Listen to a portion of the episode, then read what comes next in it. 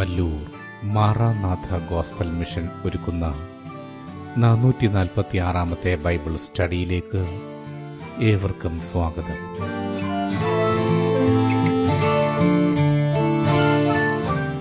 ശിഷ്യത്വം എന്ന വിഷയത്തിന്റെ മുന്നൂറ്റി അൻപത്തിയാറാം ഭാഗത്തെ ആസ്പദമാക്കി ശിഷ്യത്വത്തിന്റെ അടിസ്ഥാനം എന്ന വിഷയത്തിന്റെ നൂറ്റി എൺപത്തി ഒൻപതാം ഭാഗമാണ് നിങ്ങൾ കേൾക്കുവാൻ പോകുന്നത്.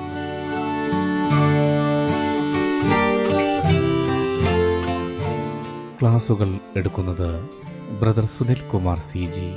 അന്വേഷണങ്ങൾക്ക് nine double four seven two zero double six eight zero.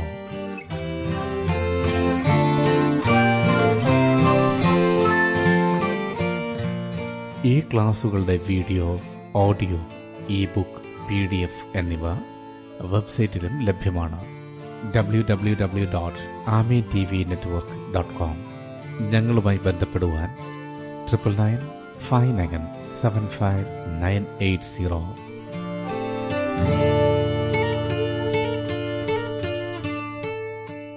സൃഷ്ടാവായ ദൈവത്തിന്റെ അതിശ്രേഷ്ഠമായ നാമം മഹത്വപ്പെടുമാറാകട്ടെ. ശിഷ്യനും ജീവിതവും എന്ന വിഷയത്തോടുള്ള ബന്ധത്തിൽ ശിഷ്യനും ക്രൂശും. അതാണ് ഇവിടെ വിചിന്തനം ചെയ്യാൻ കർത്താവിൽ ആഗ്രഹിക്കുന്നത്. ലൂക്കോസ് എഴുതിയ സുവിശേഷം പതിനാലാമത്തെ അധ്യയം ഇരുപത്തി ആറ് ഇരുപത്തിയേഴ് മുപ്പത് വാക്യങ്ങൾ. ലൂക്കോസ് എഴുതിയ സുവിശേഷം പതിനാലാമത്തെ അധ്യയം ഇരുപത്താറ് ഇരുപത്തിയേഴ് മുപ്പത്തിമൂന്ന് വാക്യങ്ങൾ. എന്റെ അടുക്കൽ വരികയും അപ്പനെയും അമ്മയെയും ഭാര്യയെയും മക്കളെയും സഹോദരന്മാരെയും സഹോദരികളെയും സ്വന്ത ജീവനെയും കൂടെ പകയ്ക്കാതിരിക്കുകയും ചെയ്യുന്നവന് എന്റെ ശിഷ്യനായിരിക്കാൻ കഴിയുകയില്ല. തന്റെ ക്രൂശെടുത്തുകൊണ്ട് എന്റെ പിന്നാലെ വരാത്തവനും എന്റെ ശിഷ്യനായിരിക്കാൻ കഴിയുകയില്ല. മുപ്പത്തിമൂന്നാമത്തെ വാക്യത്തിൽ അങ്ങനെ തന്നെ നിങ്ങളിൽ ആരെങ്കിലും തനിക്കുള്ളതൊക്കെയും വിട്ടുപിരിയുന്നില്ല എങ്കിൽ അവന് എന്റെ ശിഷ്യനായിരിക്കാൻ കഴിയുകയില്ല. ഇരുപത്തിയെട്ട് മുതൽ മുപ്പത്തിരണ്ട് വരെയുള്ള വാക്യങ്ങളിൽ ഗോപുരം പണിയെക്കുറിച്ചും പടയ്ക്ക് പുറപ്പെടുന്നതിനെക്കുറിച്ചും യേശുക്രിസ്തു ക്രിസ്തു ഉപമയായിട്ട് പറയുകയാണ്. അതിനുള്ള ബന്ധത്തിലാണ് തനിക്കുള്ളതൊക്കെയും വിട്ടുപിരിയണമെന്ന് കർത്താവ് പറയുന്നത്. അപ്പോൾ കർത്താവിന്റെ ശിഷ്യനായിരിക്കുവാൻ തനിക്കുള്ളതൊക്കെയും വിട്ടുപിരിഞ്ഞേ മതിയാകൂ എന്ന് വ്യക്തമായിട്ട് കർത്താവ് ഇവിടെ സൂചിപ്പിക്കുകയാണ്. ഇരുപത്തിയേഴാമത്തെ വാക്യത്തിൽ തന്റെ ക്രൂശെടുത്തും കൊണ്ട് എന്റെ പിന്നാലെ വരാത്തവനും. അപ്പോൾ ക്രൂശെടുക്കണം. അത് സ്വയമായിട്ടാണ് എടുക്കേണ്ടത്. ക്രൂശിൽ എന്താണ് നടക്കുന്നത്? സ്വന്തം ഇഷ്ടത്തെക്കാൾ ദൈവ ഇഷ്ടത്തിനായി സമർപ്പണത്തോടെ ഏൽപ്പിച്ചു കൊടുക്കുന്നതാണ് ക്രൂശിന്റെ അനുഭവം. നമുക്ക് ഉൾക്കൊള്ളാൻ കഴിയാത്ത മനസ്സിലാക്കാൻ കഴിയാത്ത പല കാര്യങ്ങളിലും പരിശുദ്ധാത്മാവ് നമ്മെ നടത്തുമ്പോൾ അതിനായിട്ടുള്ള ചിന്ത നമ്മുടെ മനസാക്ഷിയിൽ പരിശുദ്ധാത്മാവ് പങ്കുവയ്ക്കുമ്പോൾ ദൈവത്തിന്റെ ശബ്ദമാണെന്ന് തിരിച്ചറിയുമ്പോൾ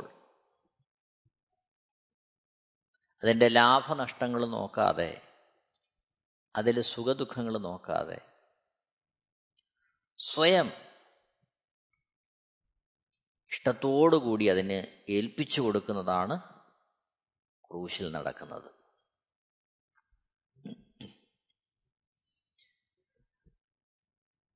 ക്രിസ്തുവിനെ അനുഗമിക്കുവാൻ ഉറച്ച ഒരു ശിഷ്യന്റെ സമർപ്പണം.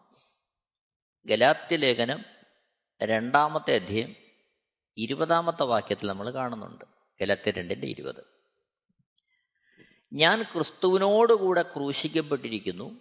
ഇനി ജീവിക്കുന്നത് ഞാനല്ല. ക്രിസ്തു അത്രേ എന്നിൽ ജീവിക്കുന്നു. ഇപ്പോൾ ഞാൻ ജഡത്തിൽ ജീവിക്കുന്നതോ എന്നെ സ്നേഹിച്ച് എനിക്ക് വേണ്ടി തന്നെത്താൻ ഏൽപ്പിച്ചു കൊടുത്ത ദൈവപുത്രങ്ങളുള്ള വിശ്വാസത്താലത്രേ ജീവിക്കുന്നത്. ഇതാണ് ഒരു ക്രിസ്തു ശിഷ്യന്റെ സമർപ്പണം. ക്രിസ്തുവിനോടുകൂടി താൻ ക്രൂശിക്കപ്പെട്ടിരിക്കുന്നു. എന്നാൽ ഇപ്പോൾ ജീവിക്കുന്നതോ ക്രിസ്തു തന്നിലൂടെ ജീവിക്കുന്നു. അത് എങ്ങനെ? നമ്മെ സ്നേഹിച്ച് നമുക്ക് വേണ്ടി തന്നെ താൻ ഏൽപ്പിച്ച ദൈവപുത്രനിലുള്ള വിശ്വാസത്താൽ ജീവിക്കുന്നു. ഇത് ഉൾക്കൊള്ളേണ്ടതും അതിനായിട്ട് നമ്മെ സമർപ്പിക്കേണ്ടതും വളരെ ആവശ്യമാണ്. ഇവിടെ എന്താണ് ശിഷ്യന്റെ? അഥവാ പുതിയ സൃഷ്ടിയുടെ മനോഭാവം അല്ലെങ്കിൽ കാഴ്ചപ്പാട്. ഒരു ശിഷ്യന്റെ മനോഭാവം എന്താണ്? ശിഷ്യനാണ് പുതിയ സൃഷ്ടി. കാരണം ശിഷ്യനാകുന്നതിന് മുമ്പ് അവൻ സ്വന്തം മോഹങ്ങളിൽ സ്വന്തം ഇഷ്ടത്തിനായി സ്വന്തം ഹിതപ്രകാരം ലോകത്തിന് അനുരൂപമായി ജീവിച്ചു. എന്നാൽ ശിഷ്യനായി കഴിയുമ്പോൾ സ്വന്തം ഇഷ്ടങ്ങളെ താല്പര്യങ്ങളെ സകലത്തെയും ക്രൂശിച്ച് ദൈവ ഇഷ്ടത്തിനായി ദൈവഹിതത്തിനായി പരിശുദ്ധാത്മാവിന് പ്രവർത്തിക്കുവാൻ തക്കോണം തന്നെ തന്നെ ഏൽപ്പിച്ചു കൊടുക്കുന്നു. ക്രിസ്തുവിനെ സ്വീകരിക്കുന്നതിന് മുമ്പ് ലോകത്തിന് അനുരൂപമായി ജീവിക്കുവാൻ ജീവിതത്തെ സമർപ്പിച്ചു. എന്നാൽ പുതിയ സൃഷ്ടിയായി കഴിയുമ്പോൾ ക്രിസ്തു കേന്ദ്രീകൃതമായ ഒരു ജീവിതത്തിനായി തന്നെ ലഭ്യമാക്കുന്നു. അപ്പോൾ അതിന് അനുസൃതമായ ഒരു ജീവിതചര്യയാണ് ഒരു ക്രിസ്തു ശിഷ്യന് ഉണ്ടാകേണ്ടത്. നാം വളരെ ശ്രദ്ധിക്കേണ്ടത് ആവശ്യമാണ്. ദൈവത്തോടുള്ള സ്നേഹത്തിൽ അനേക കാര്യങ്ങൾ നമുക്ക് ചെയ്യാൻ കഴിയും. അനേകരങ്ങനെ ചെയ്യുന്നുണ്ട്. പക്ഷേ സ്വന്തം ഇഷ്ടത്തിലാണ് ചെയ്യുന്നത്. യേശുവിനുള്ള സ്നേഹത്തിലാണ് ചെയ്യുന്നത് പക്ഷേ സ്വന്തം ഇഷ്ടമാണ്. സമ്പത്ത് നൽകിയെന്ന് വരാം. സുവിശേഷ പ്രവർത്തനങ്ങൾക്ക് വേണ്ടി പോയെന്ന് വരാം. അതെല്ലാം ചെയ്യുമ്പോഴും തന്റെതായ ഒരു ഇഷ്ടം അതിൽ നിലനിർത്തുന്നു. ഒരുപക്ഷെ പേരാകാം പ്രശസ്തിയാകാം അംഗീകാരമാകാം പണമാകാം പല വിധത്തിലാകാം. അല്ലെങ്കിൽ ഈ ചെയ്യുന്നു എന്നുള്ളതിലൂടെ തനിക്ക് ലഭിക്കുന്ന ഒരു ആത്മസംതൃപ്തിയാകാം. എന്തുമായിക്കൊള്ളട്ടെ? അപ്പോൾ ക്രൂശിനെ കൂടാതെ തന്നെ ഇതെല്ലാം ചെയ്യാൻ പറ്റും. എന്നാൽ ഇവിടെ ഒരു ശിഷ്യനെ സംബന്ധിച്ച് അവൻ ക്രൂശിക്കപ്പെട്ടവനാണ്. അവൻ ക്രൂശെടുത്ത് അനുഗമിക്കുകയാണ്. അവന്റെ ഇഷ്ടമല്ല അവന് പ്രധാനം. അവന് വേണ്ടി ജീവനെ കൊടുത്ത പ്രാണപ്രിയന് വേണ്ടി അവൻ ജീവിക്കുകയാണ് ആ രീതിയിലുള്ളൊരു സമർപ്പണവും അതിനൊത്ത ഒരു കാഴ്ചപ്പാടുമാണ് ശിഷ്യനിൽ നിന്ന് ദൈവം പ്രതീക്ഷിക്കുന്നത്. അവന്റെ ജീവിതചര്യ അങ്ങനെ ആയിരിക്കണം. ഒന്ന് കുരിന്തിർ ആറിന്റെ പത്തൊൻപതിൽ ഒന്ന് കുരിന്തിർ ആറിന്റെ പത്തൊൻപത്. ദൈവത്തിന്റെ ദാനമായി നിങ്ങളിരിക്കുന്ന പരിശുദ്ധാത്മാവിന്റെ മന്ദിരമാകുന്നു നിങ്ങളുടെ ശരീരം എന്നും. നിങ്ങളെ വിലയ്ക്ക് വാങ്ങിയിരിക്കിയാൽ നിങ്ങൾ താന്താങ്ങൾക്കുള്ളവരല്ല എന്നും അറിയുന്നില്ലയോ? ഇതൊരു ശിഷ്യന്റെ ജീവിതചര്യയിൽപ്പെട്ട ഭാഗമാണ്. നിങ്ങൾ അറിയുന്നില്ലയോ നിങ്ങൾ അറിയണം പരിശുദ്ധാത്മാവ് നമ്മെക്കുറിച്ച് ആഗ്രഹിക്കുകയാണ്. യേശുവിനെ അനുഗമിക്കുവാൻ ഉറച്ച ഏതൊരുവനും അറിയണം എന്നാണ് അവൻ വിലയ്ക്ക് വാങ്ങപ്പെട്ടവനാണ്. എന്തിനു വേണ്ടി? പരിശുദ്ധാത്മാവെന്ന കാര്യസ്ഥന് വസിക്കുവാൻ ഉള്ള മന്ദിരമായിട്ട് അവൻ വിലയ്ക്ക് വാങ്ങപ്പെട്ടവനാണ്. അതുകൊണ്ട് അവൻ ഇനി അവനുള്ളതല്ല. അവൻ വിലയ്ക്ക് വാങ്ങപ്പെട്ടു. അവൻ അവന്റെ സ്വന്തമല്ല. ഇതെങ്ങനെ ഒരു ജീവിതചര്യയുടെ ഭാഗമാകും? ഓരോ നിമിഷവും ഒരു ക്രിസ്തു ഭക്തൻ ക്രിസ്തു ശിഷ്യൻ അവൻ അവനോട് തന്നെ പറയണം. ഞാൻ എനിക്കുള്ളവനല്ല. ഞാൻ വിലയ്ക്ക് വാങ്ങപ്പെട്ടവനാണ്. എന്റെ ഇഷ്ടങ്ങളല്ല എന്നിൽ നിറവേറേണ്ടത്. എന്റെ പ്രാണപ്രിയന്റെ ഇഷ്ടമാണ് എന്നിൽ നിറവേറേണ്ടത്. അത് ഒരു ക്രിസ്തു ശിഷ്യൻ ജീവിതചര്യയായി മുമ്പോട്ട് കൊണ്ടുപോകേണ്ടതാണ്. എങ്കിൽ മാത്രമേ ക്രൂശെടുത്ത് കർത്താവിനെ അനുഗമിക്കുവാൻ അവന് സാധ്യമാകൂ. ക്രൂശെടുക്കുന്ന ഒരുവനെ സംബന്ധിച്ച് ക്രൂശിൽ അവന്റെ ജീവൻ നഷ്ടപ്പെടുകയാണ്. എന്നാൽ യേശുക്രിസ്തു മരണത്തെ തോൽപ്പിച്ച് ഉയർത്തെഴുന്നേറ്റത് കൊണ്ട് അവിടുത്തെ ദാനമായ പരിശുദ്ധാത്മാവിനെ തന്റെ ശിഷ്യന്മാർക്ക് വേണ്ടി നൽകുന്നതുകൊണ്ട് യേശുവിനെ അനുഗമിക്കുവാൻ തക്കവണ്ണം സമർപ്പിക്കപ്പെട്ട ഒരു ഭക്തന് തന്നെ തന്നെ ക്രൂശന്റെ അനുഭവത്തിലേക്ക് ഏൽപ്പിക്കുമ്പോൾ അവൻ ലോകത്തോടുള്ള ബന്ധത്തിൽ മരിക്കുന്നു എന്നാൽ പരിശുദ്ധാത്മാവിനുള്ള ബന്ധത്തിൽ അവൻ വീണ്ടും ജനിക്കുന്നു. അവൻ ജനിക്കുന്നു. അവനിൽ പരിശുദ്ധാത്മാവ് വസിക്കുന്നു. പരിശുദ്ധാത്മാവ് അവനെ ഉപദേശിക്കുന്നു. അതിനനുസൃതമായിട്ട് അവനെ നടത്തുന്നു. അതാണ് അവിടെ സംഭവിക്കുന്നത്. യോഹന്നാൻ എഴുതിയ സുവിശേഷം പതിനാലാമത്തെ അധ്യയം പതിനാറാമത്തെ വാക്യത്തിലേക്ക് വരുമ്പോൾ യോഹന്നാൻ പതിനാലിന്റെ പതിനാറ്. എന്നാൽ ഞാൻ പിതാവിനോട് ചോദിക്കും അവൻ സത്യത്തിന്റെ ആത്മാവ് എന്ന മറ്റൊരു കാര്യസ്ഥനെ എന്നേക്കും നിങ്ങളുടെ കൂടെ ഇരിക്കേണ്ടതിന് നിങ്ങൾക്ക് തരും. നോക്കണമേ വിലയ്ക്ക് വാങ്ങപ്പെട്ട ഒരു ശിഷ്യനെ സംബന്ധിച്ച് പരിശുദ്ധാത്മാവ് വസിക്കുവാൻ തക്കവണ്ണം മന്ദിരമാക്കപ്പെട്ട ഒരു ക്രിസ്തു ശിഷ്യനെ സംബന്ധിച്ച് കാര്യസ്ഥനായിട്ട് സത്യത്തിന്റെ ആത്മാവ് അവനിൽ വസിക്കുകയാണ്. എന്നേക്കും കൂടെ ഇരിക്കുകയാണ്. ആ എന്നേക്കും കൂടെ ഇരിക്കുന്ന കാര്യസ്ഥനാണ് ഒരു ശിഷ്യന്റെ ജീവിതത്തെ മുന്നോട്ട് നയിക്കുന്നത്. അവിടെയാണ് ഞാൻ ക്രിസ്തുവിനോടുകൂടെ ക്രൂശിക്കപ്പെട്ടു. ഇനി ഞാൻ ജീവിക്കുന്നത് ക്രിസ്തുവിന് വേണ്ടി. ക്രിസ്തു എന്നിൽ ജീവിക്കുന്നു എന്ന് തിരുവഴുത്തിലൂടെ വായിക്കുന്നതിന്റെ പ്രായോഗികത. നോക്കണം ആ പരിശുദ്ധാത്മാവ് നമ്മിൽ വസിച്ച് എന്ത് ചെയ്യുക നമ്മിലൂടെ യേശു കർത്താവ് ചെയ്യാൻ ആഗ്രഹിക്കുന്ന കാര്യങ്ങൾ ചെയ്യിക്കുകയാണ് നമ്മെ കൊണ്ട് ചെയ്യിക്കുകയാണ് നാം അത് ചെയ്യുകയാണ്. അവിടെ നമ്മുടെ ഇഷ്ടമല്ല. നമ്മെ വിലയ്ക്ക് വാങ്ങിയ അരുമനാഥന്റെ ഇഷ്ടമാണ് അവിടെ നിറവേറുന്നത്. യോഹന്നാൻ എഴുതിയ സുവിശേഷം മൂന്നാമത്തെ അധ്യയം മൂന്ന് മുതൽ എട്ട് വരെയുള്ള വാക്യങ്ങൾ വായിക്കുമ്പോൾ അവിടെ വീണ്ടും ജനനത്തെക്കുറിച്ച് പരിശുദ്ധമായി രേഖപ്പെടുത്തുകയാണ്. യോഹന്നാൻ എഴുതിയ സുവിശേഷം മൂന്നാമത്തെ അധ്യയം എട്ടാമത്തെ വാക്യം. കാറ്റ് ഇഷ്ടമുള്ളിടത്തേക്ക് ഊതുന്നു.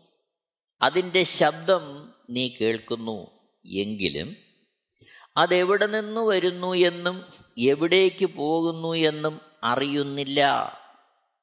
ആത്മാവിനാൽ ജനിച്ചവനെല്ലാം അതുപോലെയാകുന്നു എന്നുത്തരം പറഞ്ഞു.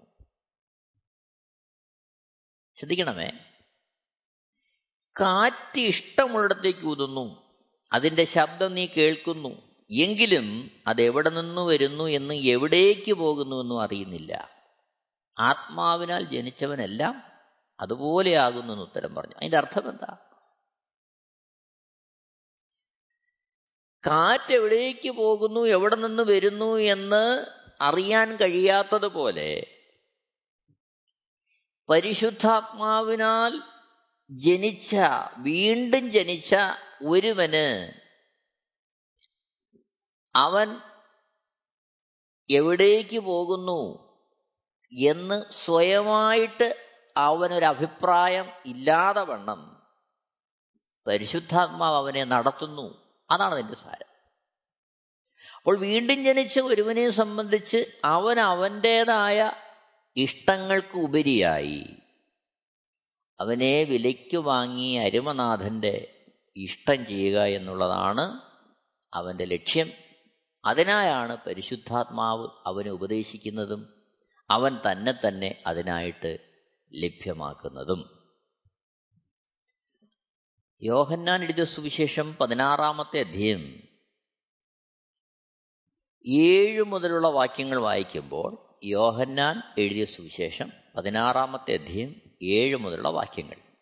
എട്ടാമത്തെ വാക്യത്തിൽ അവൻ വന്ന് പാപത്തെക്കുറിച്ചും നീതിയെക്കുറിച്ചും ന്യായവിധിയെക്കുറിച്ചും ലോകത്തിന് ബോധം വരുത്തും. പരിശുദ്ധാത്മാവെന്ന കാര്യസ്ഥനെ കുറിച്ച് പറയുകയാണ്. പരിശുദ്ധാത്മാവെന്ന കാര്യസ്ഥൻ വന്ന് എന്താണ് ചെയ്യുന്നത്? പാപത്തെക്കുറിച്ചും നീതിയെക്കുറിച്ചും ന്യായവിധിയെക്കുറിച്ചും ലോകത്തിന് ബോധം വരുത്തും. പതിമൂന്നാമത്തെ വാക്യത്തിൽ സത്യത്തിന്റെ ആത്മാവ് വരുമ്പോഴോ അവൻ നിങ്ങളെ സകല സത്യത്തിലും വഴി നടത്തും. അവൻ സ്വയമായി സംസാരിക്കാതെ താൻ കേൾക്കുന്നത് സംസാരിക്കുകയും വരുവാനുള്ളത് നിങ്ങൾക്ക് അറിയിച്ചു തരികയും ചെയ്യും. അപ്പോൾ പരിശുദ്ധാത്മാവ് വരുമ്പോൾ പതിനഞ്ച് വരെയുള്ള വാക്യങ്ങൾ വായിക്കുമ്പോൾ നമുക്കവിടെ കാണാൻ കഴിയും യേശുക്രിസ്തുവിൽ നിന്ന് കേട്ടാണ് പരിശുദ്ധാത്മാവ് അറിയിക്കുന്നത്. പിതാവായ ദൈവത്തിൽ നിന്ന് കേട്ടാണ് പരിശുദ്ധാത്മാവ് നമ്മളെ അറിയിക്കുന്നത്. അങ്ങനെ ആ ആത്മാവ് നമ്മളെ സകല സത്യത്തിലും വഴി നടത്തുവാൻ ആഗ്രഹിക്കുന്നു. അപ്പോഴെന്ത് ചെയ്യുകയാ? ആ വഴിയിലൂടെ നടക്കുവാൻ നാം നമ്മെ ഏൽപ്പിച്ചു കൊടുക്കുക. അതാണ് ശിഷ്യന്റെ ജീവിതം.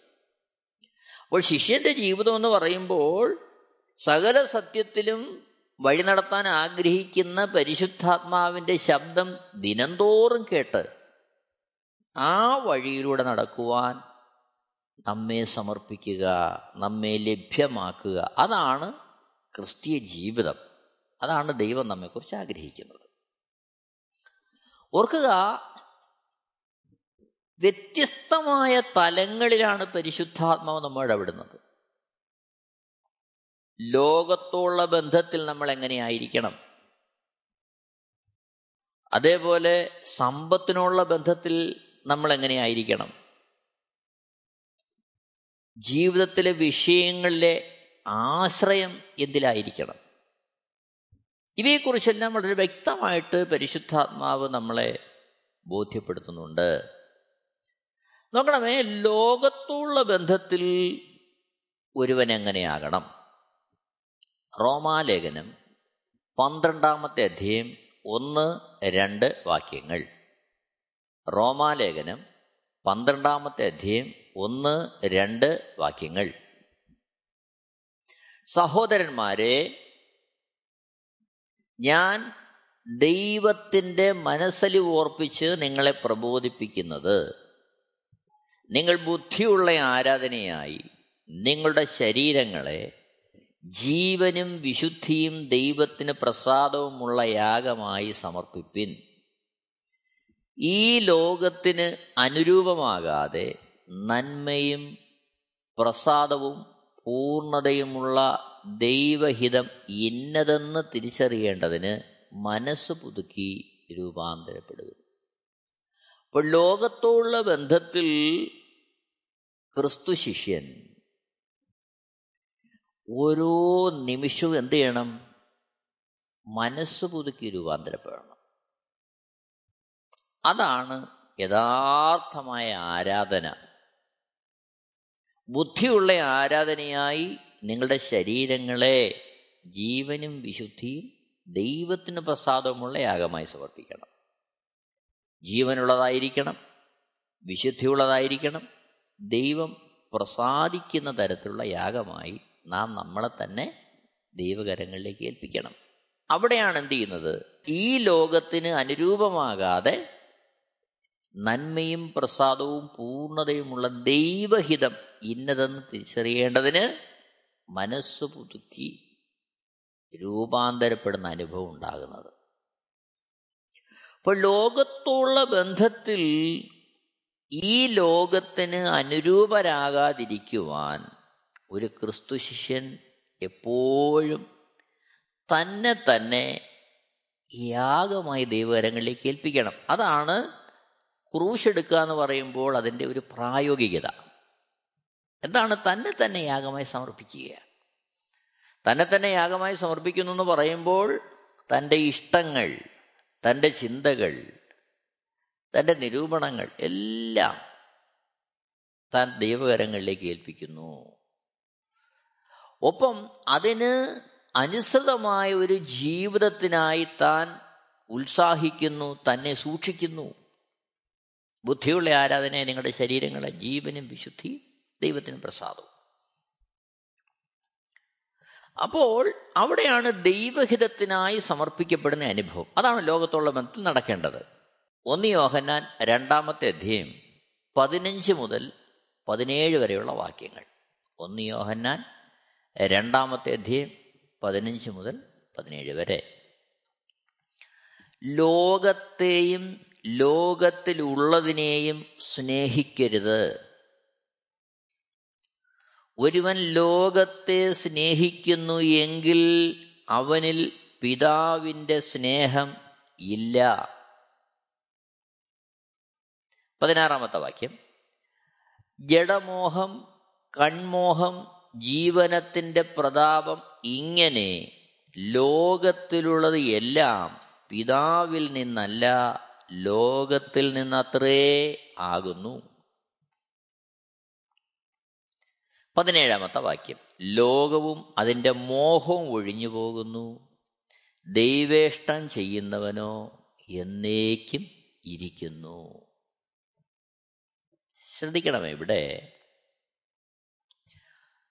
ലോകത്തോട് അനുരൂപരാകരുത് എന്ന് പറയുമ്പോൾ ഒരു വിഷയങ്ങളിലും അനുരൂപത പാടില്ല. അതാണ് ഗതിയോചനം പറയുന്നത്. ഒന്ന് യോഹന്നാൻ രണ്ടിന്റെ പതിനാറിൽ ലോകത്തിലുള്ളതെല്ലാം പിതാവിൽ നിന്നല്ല. ലോകത്തിൽ നിന്ന് അത്രയാകുന്നു. അതുകൊണ്ടാണ് ലോകത്തെയും ലോകത്തിലുള്ളതിനെയും സ്നേഹിക്കരുത്. ഏതാണ് ലോകത്തിലും ലോകത്തിലുള്ളതും? ജഡമോഹം കൺമോഹം ജീവനത്തിന്റെ പ്രതാപം ഇങ്ങനെ ലോകത്തിലുള്ളതല്ല. അപ്പോൾ ഈ ലോകത്തിലുള്ളത് ജഡമോഹം കൺമോഹം ജീവനത്തിന്റെ പ്രതാപം. അനുഭവിക്കുവാനും കാണുവാനും കാണിക്കുവാനുമുള്ള ലോകത്തിന്റെ സമ്മാനങ്ങൾ. നോക്കണം. അതൊന്നും പിതാവിൽ നിന്നുള്ളതല്ല ഇവിടെയാണ് ഒരു ക്രിസ്തു ശിഷ്യൻ അവനെ ദൈവ ഇഷ്ടത്തിനായി സമർപ്പിക്കേണ്ടതിന്റെ ഏറ്റവും വലിയ ആവശ്യകത. ഈ ഭൂമിയിൽ ജീവിക്കാൻ ഈ ലോകത്തിലെ വിഭവങ്ങൾ ഒരു മനുഷ്യന് ആവശ്യമാണ്. അത് നമ്മൾ വിട്ടുപോകരുത്. കഴിക്കാൻ ഭക്ഷണം ആവശ്യമാണ് ധരിക്കാൻ വസ്ത്രം ആവശ്യമാണ് യാത്ര ചെയ്യാൻ വാഹനം ആവശ്യമാണ്. അപ്പോൾ ഈ ഭൂമിയിൽ കർത്താവിന്റെ ഇഷ്ടം ചെയ്യുവാൻ നാം ആയിരിക്കുമ്പോൾ തന്നെ നമ്മുടെ നിലനിൽപ്പിന് ജീവസന്ധാരണത്തിന് ഈ ഭൂമിയിലെ വിഭവങ്ങൾ ആവശ്യമാണ്. ലോകത്തിലെ വിഭവങ്ങൾ നമുക്ക് ആവശ്യമാണ്. എന്നാൽ അതൊന്നും ജഡമോഹത്തിൽ നിന്നോ കൺമോഹത്തിൽ നിന്നോ ജീവനത്തിന്റെ പ്രതാപത്തിൽ നിന്നോ നമ്മിലേക്ക് വരുന്നതാകരുത്. മറിച്ച് സകലവും പിതാവിന്റെ ദാനമായി അവിടുത്തെ ഇഷ്ടപ്രകാരം നമ്മിലേക്ക് വരുന്നതാകണം. അതാണ് ദൈവത്തിന്റെ ആഗ്രഹം. ഓർക്കുക അവിടെ ജോലി ചെയ്യരുതെന്നാണോ? ഒരിക്കലുമല്ല. അധ്വാനിക്കരുതെന്നാണോ? അല്ല. ഇതെല്ലാം ആവശ്യമാണ്. പക്ഷേ അധ്വാനിക്കുന്നവൻ അറിയണം അത് എന്റെ പ്രാപ്തിയല്ല എന്റെ കഴിവല്ല എന്റെ ഗുണമല്ല അല്ലെങ്കിൽ എന്റെ ബുദ്ധിശക്തിയല്ല. എന്നെ അതിന് യോഗ്യനാക്കിയത് മറിച്ച് ഞാനായിരിക്കുന്ന അവസ്ഥയിൽ എന്നെ ആക്കിയത് എന്റെ ദൈവമാണ്. അതിന്റെ പിന്നിൽ ദൈവത്തിനൊരു ഉദ്ദേശമുണ്ട് എന്നുള്ളത് അവൻ തിരിച്ചറിയേണ്ടതും ദൈവ ഇഷ്ടത്തിനായിട്ട് തന്നെ തന്നെ ഏൽപ്പിച്ചു കൊടുക്കേണ്ടതും വളരെ ആവശ്യമാണ്. ഇവിടെ നമുക്കൊരു സംശയം ഇങ്ങനെ വരാൻ സാധ്യതയുണ്ട്. ലോകത്തിൽ നിന്നുള്ളത് എല്ലാം പിതാവിൽ നിന്നല്ല എന്ന് പറയുമ്പോൾ നമുക്ക് ജീവിക്കാൻ ഭക്ഷണം ആവശ്യമല്ലേ? ധരിക്കാൻ വസ്ത്രം ആവശ്യമല്ലേ? യാത്ര ചെയ്യാനും പാർക്കാനും ഒക്കെ നമുക്ക് സംവിധാനങ്ങൾ ആവശ്യമല്ലേ? ഇതെല്ലാം ആവശ്യമാണ് പക്ഷെ ഓർക്കുക കർത്താവ് പറഞ്ഞൊരു കാര്യമുണ്ട്. നാം ദൈവ ഇഷ്ടത്തിനകത്തായിരിക്കണം. ഈ കാര്യങ്ങളെല്ലാം ചെയ്യുന്നത്. യേശുക്രിസ്തു മരുഭൂമിയിൽ പരീക്ഷിക്കപ്പെട്ടപ്പോൾ നാൽപ്പത് ദിവസം കഴിഞ്ഞു അവിടത്തേക്ക് വിശന്നു. ഭക്ഷണത്തിന് ആഹാരം ആവശ്യമാണ്. പക്ഷേ അവിടെ പിശാചെത്തി പരീക്ഷകനായിട്ട് പറയുന്നു ഈ കല്ല് അപ്പമായി തീരാൻ. ആവശ്യം വിശപ്പിന് പരിഹാരം. എന്നാൽ അതിന് പിശാചിന്റെ ഉപദേശത്തെ അനുസരിക്കുകയല്ല യേശു ചെയ്യുന്നത്. ഇതാണ് വിഷയം. ആ പരീക്ഷയെ യേശു ജയിച്ചു കഴിഞ്ഞപ്പോൾ ദൂതന്മാരെത്തി യേശു ക്രിസ്തുവിനെ ശുശ്രൂഷിക്കുകയാണ്. അപ്പോൾ ദൈവീയമായ കരുതൽ അവിടെ വരികയാണ്. നമ്മുടെ ജീവിതത്തിലും ആവശ്യങ്ങളുടെ അത്രത്തോളം പ്രേരണയും അതിന്റെതായ ആവശ്യത്തിന്റെ വലിയ അവിടെ നിന്ന് തിരുത്തണേ നമ്മുടെ ജീവിതത്തിൽ ഒത്തിരി ആവശ്യങ്ങളുണ്ടായെന്ന് വരാം. അല്ലെങ്കിൽ അത് നടന്നേ പറ്റൂ എന്നുള്ള തരത്തിലുള്ള കാര്യങ്ങൾ വന്നേക്കാം. പക്ഷെ അവിടെയും നമുക്ക് ആവശ്യം കർത്താവിന്റെ വഴികൾ ആരായുന്നതാകണം. കാരണം സ്വന്തം ജീവനെ നമുക്ക് വേണ്ടി തന്ന അരുമനാഥൻ നമ്മുടെ ആവശ്യങ്ങളെ അറിയാത്തവനല്ല. ആ ബോധ്യത്തിൽ കർത്താവിന്റെ ഇഷ്ടത്തിന് വേണ്ടി നമ്മളെ ഏൽപ്പിച്ചു കൊടുക്കുന്ന ഒരനുഭവമാകണം നമുക്കുണ്ടാകേണ്ടത്. അത് നമ്മളെ പരിശുദ്ധാത്മ വ്യക്തമായി അറിയിക്കും. അവിടെയാണ് നമ്മിൽ വസിക്കുന്ന കാര്യസ്ഥൻ നമ്മെ ഉപദേശിക്കുന്നതിന്റെ പ്രായോഗികത നമ്മുടെ ജീവിതത്തിൽ വെളിപ്പെടുന്നത്. നമ്മൾ ഒന്ന് ഓർക്കുക നമ്മളെ പ്രാണനാഥൻ വിലയ്ക്ക് വാങ്ങി നമ്മെ അവിടുത്തെ സ്വന്തമാക്കി. ആ സ്വന്തമാക്കി നമ്മളെ മാറ്റിയ അരുമനാഥൻ ഈ ഭൂമിയിൽ നിലനിൽക്കുവാനും അവിടുത്തെ ഇഷ്ടം ചെയ്യുവാനും നമുക്ക് എന്തൊക്കെ അടിസ്ഥാനമായ ആവശ്യമുണ്ടോ അതെല്ലാം അവിടെ തരുവാൻ മതിയായവൻ. നാം കുറുക്കു വഴികളിലൂടെ ലോകത്തിന്റെ ആ മോഹങ്ങളും ലോകത്തിന്റെതായ ആ ജഡമോഹം കൺമോഹം ജീവനത്തിന്റെ പ്രതാപം ഇത്യാദി കാര്യങ്ങൾ നമ്മിലേക്ക് പ്രവേശിക്കാതിരിക്കാനാണ് ക്രൂശെടുത്ത് കർത്താവിനെ അനുഗമിക്കുന്നവരും സൂക്ഷിക്കേണ്ടത്. എന്നെ കേൾക്കുന്ന പ്രിയരെ ഇത് നമ്മുടെ ജീവചര്യയായിട്ട് മാറണം. അതിനെ നമുക്ക് നമ്മളെ തന്നെ സമർപ്പിക്കാം. ദൈവത്തിന്റെ ശ്രേഷ്ഠമായ നാം മഹത്വപ്പെടുമാറാകട്ടെ. ദൈവത്തിന്റെ ശ്രേഷ്ഠമായ നാമം മഹത്വപ്പെടുമാറാകട്ടെ. ആമേ Amen T V network Christian internet channel സുവിശേഷീകരണത്തിന്റെ വ്യത്യസ്ത മുഖം തേടിയുള്ള യാത്ര YouTube and Facebook. Amen T V network Trivandrum Kerala. ഞങ്ങളുടെ വിലാസം Maranatha gospel ministries Marankuzhi Kummalloor P O Kollam. ആറ് ഒൻപത് ഒന്ന് അഞ്ച് ഏഴ് മൂന്ന്. അന്വേഷണങ്ങൾക്ക് nine double four seven two zero double six eight zero.